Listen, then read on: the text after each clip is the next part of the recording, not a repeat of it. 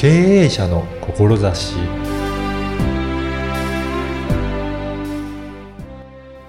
こんにちは、声ラボの岡田です。あなたは事業を立ち上げるとき、どのように始めるでしょうか？自分だけではわからないことはアドバイスされると思います。今回は介護経営についてお話を伺いました。まずはインタビューをお聞きください。今回は介護経営コンサルタントの岩見俊也さんにお話を伺いたいと思います。岩見さん、よろしくお願いします。よろしくお願いします。まずは、あの、どんな事業をされているか、事業内容のご紹介からお願いいたします。はい、ありがとうございます。現在ですね、えー訪問看護事業というのを一つやっております。はで、もう一つがですね、介護系コンサルタントということで、はい。えーこれから創業したい方、うんえーもしくは介護事業、訪問看護事業など、うん。まあそういった介護事業をやっていらっしゃる方の、えーサポート、えーそういったところを中心に、えー行っております。そうなんですね。はいじゃあ、ご自身でも、はいえー介護事業をやられているはい一方で、それのコンサルタントとしても活動されているねいうことなんですね。はい。今ははい割合としてはどちらが多いとかあるんですか、今はですね、うんえー実際の、えー自分の事業の方がうん、だいたいまあ8割ぐらい、あ、はい。えーで、コンサルの方が2割ぐらいという割合でやっております。今後は、なんか、どちらを伸ばしたいとかあるんですかね？そうですね、あのーありがたいことにですね、はいい、ろいろお問い合わせもいただいているので、はいまあ、あのーいろんな、えー介護事業やりたい方の、まあ、うんコンサルというところをうん今後ちょっと力を入れてあ、やっていこうと思ってます。そうなんですね。やっぱりお問い合わせも多くいただいてるんですかね？そうですね。お電話いただいたりとか、直接ご来社いただいたりなんていうこともありますんで、うんちょっとそこを力入れて。そうなんですね。はい。やっぱりこれからは介護っていうのは非常に大切な事業になっていきますかね？そうですね。うんもう、あのーまあ、これから高齢者の方どんどん増えますそうですよね。うんはい。必要だと思います。あとは、地域によってはは、い高齢者の方が非常に多く、割合も多いところもありますよね。そうですね。そういったところだと、やっぱり、ねあのー早めに対応して、何らかの対策を取らなきゃいけないのかなと思うんですけど、い。やっぱりそういったところからもご相談あるんですかね？そうですね。やっぱりうん。あの、自治体さんとかでも、はい。やはりお困りのケースってやっぱりありますんで、おーあの、いかにやっぱり早く、まあ、あの、地域の方がですね、ん自分たちで主体的になって、まあ、動いていくかっていうのが非常に大切だと思いますんであー、そまあ、その支援というところも、まあ、させていただいてます。うんそうなると、あの、まずどういったところから、、はいつもその介護事業のコンサルだと取り組まれていらっしゃるんでしょうかね。そうですね。あの一番やっぱり大きいところで言うと、はいやっぱりあの、採用の部分ですね。はいはい。うん。あの、人の採用ですかね。そうですね職員っていうことですかね。はい。職員のやっぱり採用というところで、はい。お困りのやはり事業所さんとか非常に多いですので、はい。そこを力を入れてやっています。だなかなかやっぱり、その、働きたいという方が、はいを集めるのも大変な事業ということなんですね。そうですね。うん。やはりあの、いろいろな問題ありますけど、うんあの、例えばこう、収入の問題ですとか、はい長時間の勤務の問題とか、まあいろいろやっぱり介護業界自体が、やっぱりこう先が見えないような印象を持たれて、うん。えーかる方もいらやっぱりいらっしゃいますので、はい。まあそういったところをですね、まず改善するというところを力を入れてやっております。うん。あの、なかなかそう言って、あの、採用するには、えそのコストもかかるでしょうし、えその勤務時間とかの問題もあると思うんですけど、やっぱりその採用するにあたって、え大切なことってどうええいったところがあるんでしょうかね？そうですね。まずですね、あの、採用する、あの、会社さん、事業所さんが、はい。実際にどういう方を具体的にこう採用していきたいのか、どんな方を、もう具体的にですね、まあ、あの、どういった、こう、ご家庭で、どういった、あの、ところにお住まいで、はい。そういったところを細かくですね、うんあの、イメージして、はい。えー実際にどういう方に来てほしいのかっていうところを、あの、明確にすることで、あの、対応っていうのがいろいろ違いますんで、そうなんですね。はいやっぱりそれできるだけ明確にした方がいいということなんですね。えーそうですね。やっぱり明確にすることで、あの、声も届きやすいと思いますんで、うんまあ、そういったところを、まず、あの、会社としてどういった、まあ、事業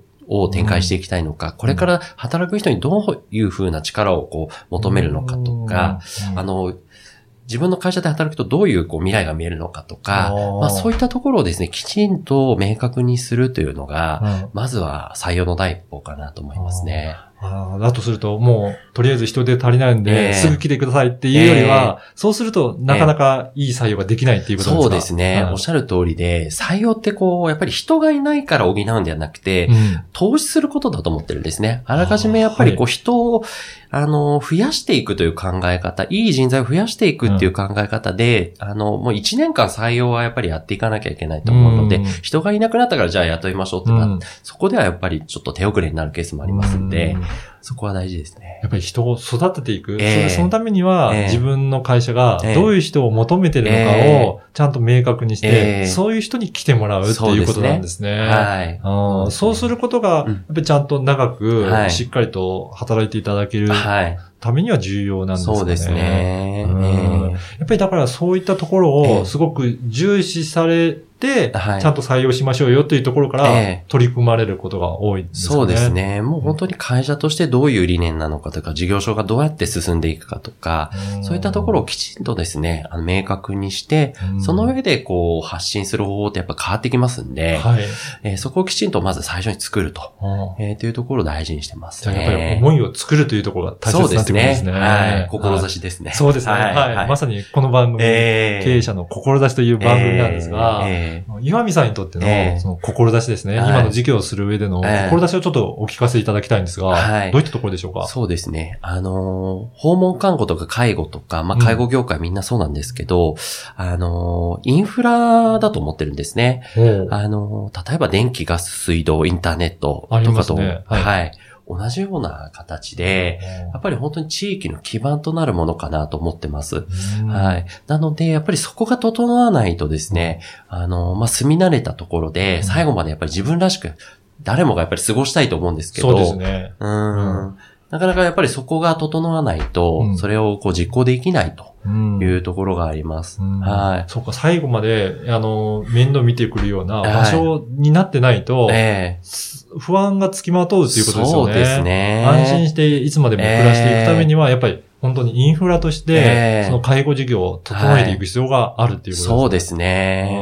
皆さん、ええやっぱり住み慣れた地域ずっと住んでいたいですよね。そうですね。はい。だと思いますよね。そうすると、はいなかなか、その、年があって、ええ。介護を受けるから別のところに行って、え受けていくのだと、ええ。なかなか交流もできないですし、ええ。大変ですもんね。えそうですね。うん。だからやっぱりその地域えでえ、そういった介護を、ま叶えるような状態にしておくっていうことが、すごく大切だっていうことですね。うん、そうですね。ええそういったことであれば、ええいろんな地域にそういった介護事業所を立ち上げるという、そういった取り組みもやっていらっしゃるということですね。そうですね。うんあの、やっぱり地域でですね、やっぱり、あの、立ち上げたいという方、やっぱりいらっしゃいますので、はい。そういった方のお手伝いですね。んどうやってこう、地域にこう根ざした形で、うんあの、進めていけるのか。うんうんこれあの、地域ごとによってやり方もやっぱり変わってきますし。そうなんですね。ええやっぱりその、それぞれその地域地域ではい特徴があるということですかね。そうですね。やっぱり高齢者の、まあ、人数とかも違いますし、うん働ける方の人数なんかも、おやっー。ぱり地域によって違いますし、やっぱりそういったところと、あとはやっぱりその、実際に起業したい方はい。のやっぱり思いとか、うんそういうこともやっぱ大事にしていく必要があると思いますね。じゃあその方たちとええいろいろ打ち合わせをしながら、はいどういった地域にしていくのかっていうことを、まあ、目指す姿を見つけて、はい。で、そう言ってどういったアドバイスをするかっていうのを決めていくっことでか？ですすね。はい。じゃあやっていいくことはもう本当地域ごとにいろいろ様々なそうですね。。もう地域とやっぱりその経営者の方によってもやっぱり違うかなと。ううんーん、思いますね。うんやはりそういったことで、これからいろんな地域で必要になっていく、はいまあ介議、介護事業だと思うんですが、うんあのー今日のお話を聞いて、うん岩見さんのお話、もうちょっと興味あるなという方もいらっしゃると思うんですが、ええどういったところで情報とか、あの、はい見つけていけるといいでしょうかね？そうですね。あのー毎日ですね、ほぼ毎日更新してる、あの、メルマガがございますので、あそうなんです。毎日やられてるんですね。はい毎日、あの、やっておおります。りはい。あの、メールマガジンですね、ご登録いただければ、はいあの、介護で起業したい方とか、はい。これからリーダーシップを取りたい方向けのえー、ほんと日々の、えー運営に使えるような情報から、はい。あの、どうやってこう、立ち上げて地域と、あの、一緒にやっていくか、なんていう内容も、あの、盛り込んでおりますんで、そうなんですね。はいね、ぜひそういった、あの地域を活性化したいっていう方にはいも役に立つ情報というこそうですすね。はい。ぜひぜひ、あのーはい本当に毎日更新されてるメルマガはい登録いただければなと思いますね。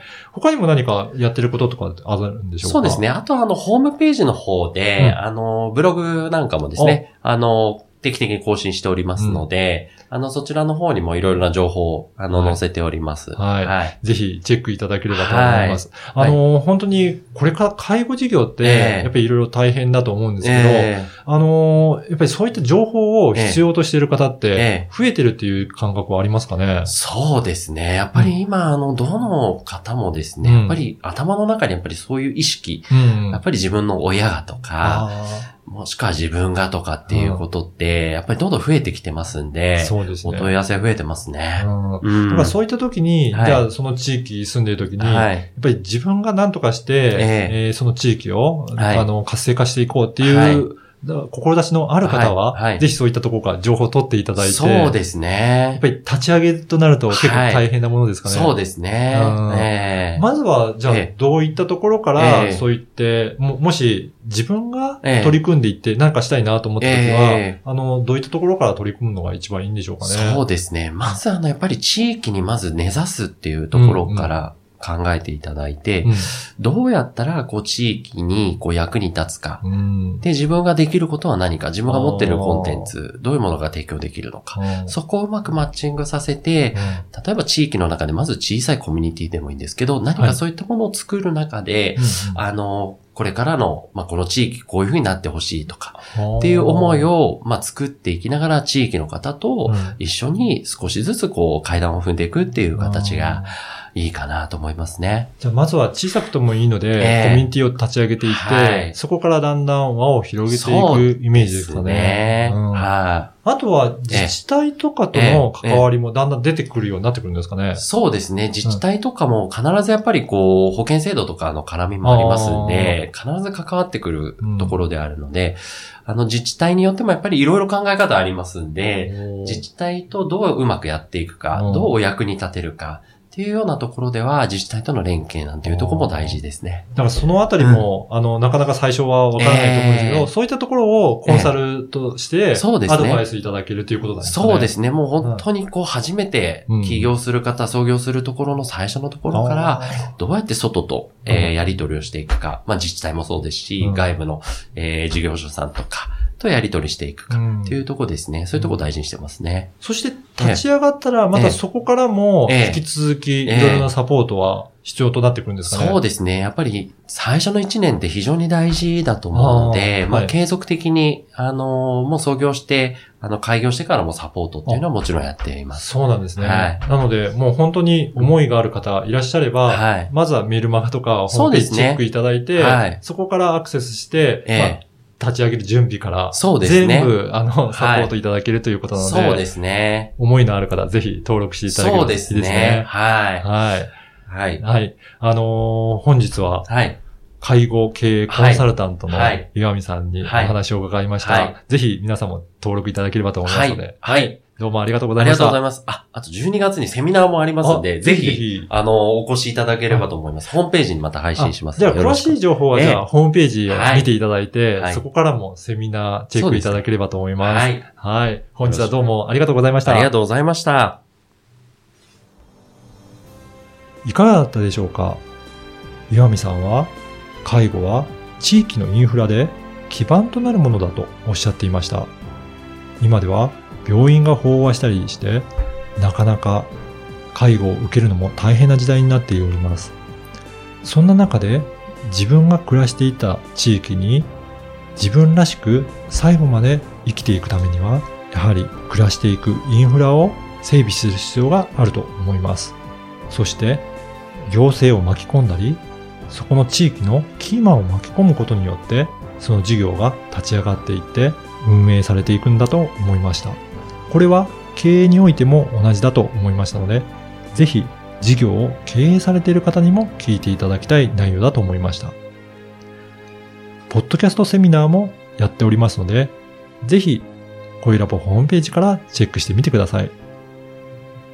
それではまた次回のお話をお楽しみください。